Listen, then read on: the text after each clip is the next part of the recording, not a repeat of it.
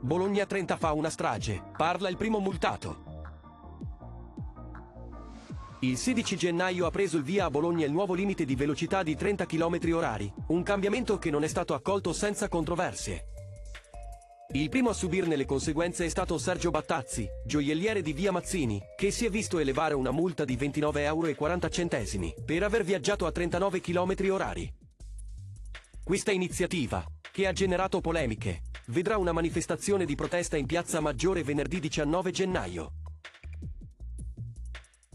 Sergio Baldazzi, il gioielliere bolognese, è stato il primo sanzionato in quella che è stata definita Bologna Città 30. Questa misura coinvolge principalmente le zone con alta presenza di ciclisti e pedoni, dove le auto non dovranno superare i 30 km orari.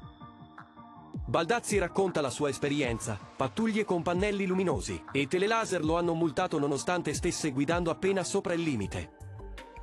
Durante il primo giorno, le multe per superamento dei 30 km orari sono state limitate, con un generale calo della velocità in città, sei pattuglie hanno sanzionato solo sette conducenti per eccesso di velocità e altri per diverse violazioni, tra cui uso del cellulare alla guida e mancanza di assicurazione. La decisione del sindaco di Bologna di introdurre questo limite ha scatenato dibattiti e opposizioni, culminando in una manifestazione organizzata dall'Una Bologna che cambia e dalla Lega, prevista per venerdì 19 gennaio in Piazza Maggiore. Il sindaco Matteo Lepore ha risposto alle critiche, sostenendo che le preoccupazioni dei cittadini sono comprensibili, ma esprimendo fiducia nel fatto che i problemi temuti non si materializzeranno. Ha anche affermato la disponibilità ad ascoltare i cittadini, anziché procedere subito a un referendum. Questa iniziativa di Bologna mira a ridurre il traffico e migliorare la sicurezza, ma non è stata accolta favorevolmente da tutti. La città si unisce così ad altre metropoli europee che hanno implementato limitazioni simili, anche se il percorso verso l'accettazione sembra essere costellato di sfide e controversie.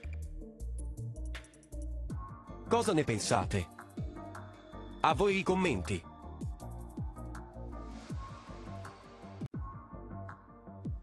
Se il video ti è piaciuto, metti mi piace, iscriviti al canale e clicca la campanella per ricevere gli aggiornamenti. Grazie.